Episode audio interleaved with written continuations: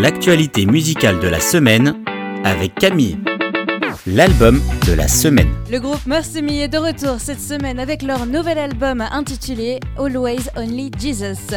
En français, ça se traduit un peu mal, je trouve, mais l'idée derrière, c'est toujours et en Jésus seul. C'est un message un appel à l'unité qui se cache dans cet album. Pour la chrétienté du monde entier, on peut voir ou penser les choses différemment, mais c'est toujours Jésus qui est au centre de nos vies et ça, tout le monde est d'accord là-dessus.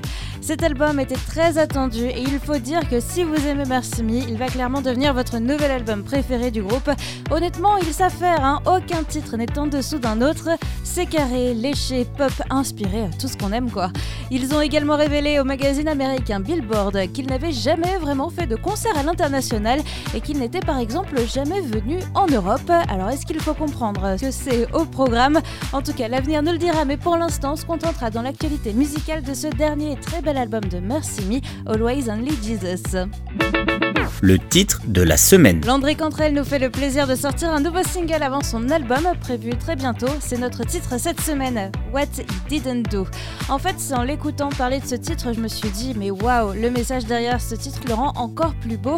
C'est pour ça qu'on en parle cette semaine et je vous explique pourquoi. Landry nous parle du verset 8 dans la lettre aux Romains qu'il a beaucoup entendu à l'église quand il était plus jeune.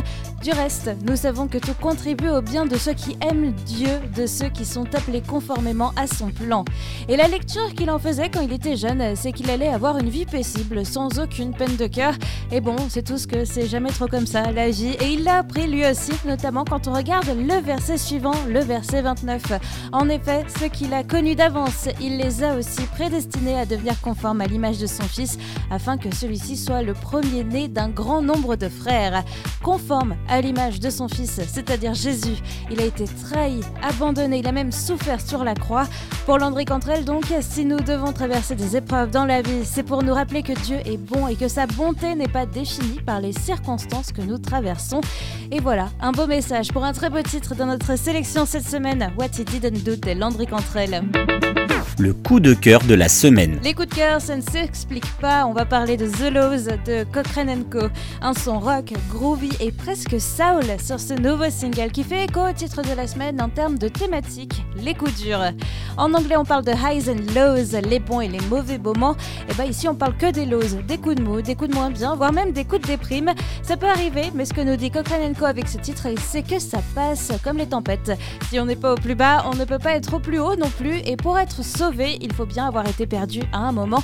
Mon coup de cœur de la semaine avec Cochrane Co, The Lows la découverte de la semaine. Vous le savez, j'ai un faible pour la pop, le rock, l'électro et de manière générale pour tout ce qui vient d'outre-Atlantique ou de l'autre côté de la Manche.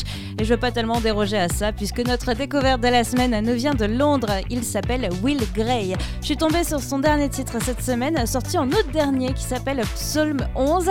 Et quand on regarde sa discographie, on comprend assez rapidement d'où lui vient son inspiration pour l'écriture. Peut-être une sorte de petit challenge, puisqu'en fait chaque psaume lui a inspiré au moins une du rock à la folk en passant par la pop électro avec ce dernier projet, Psalm 11 de Will Gray. C'est une très belle découverte cette semaine dans l'actu musicale.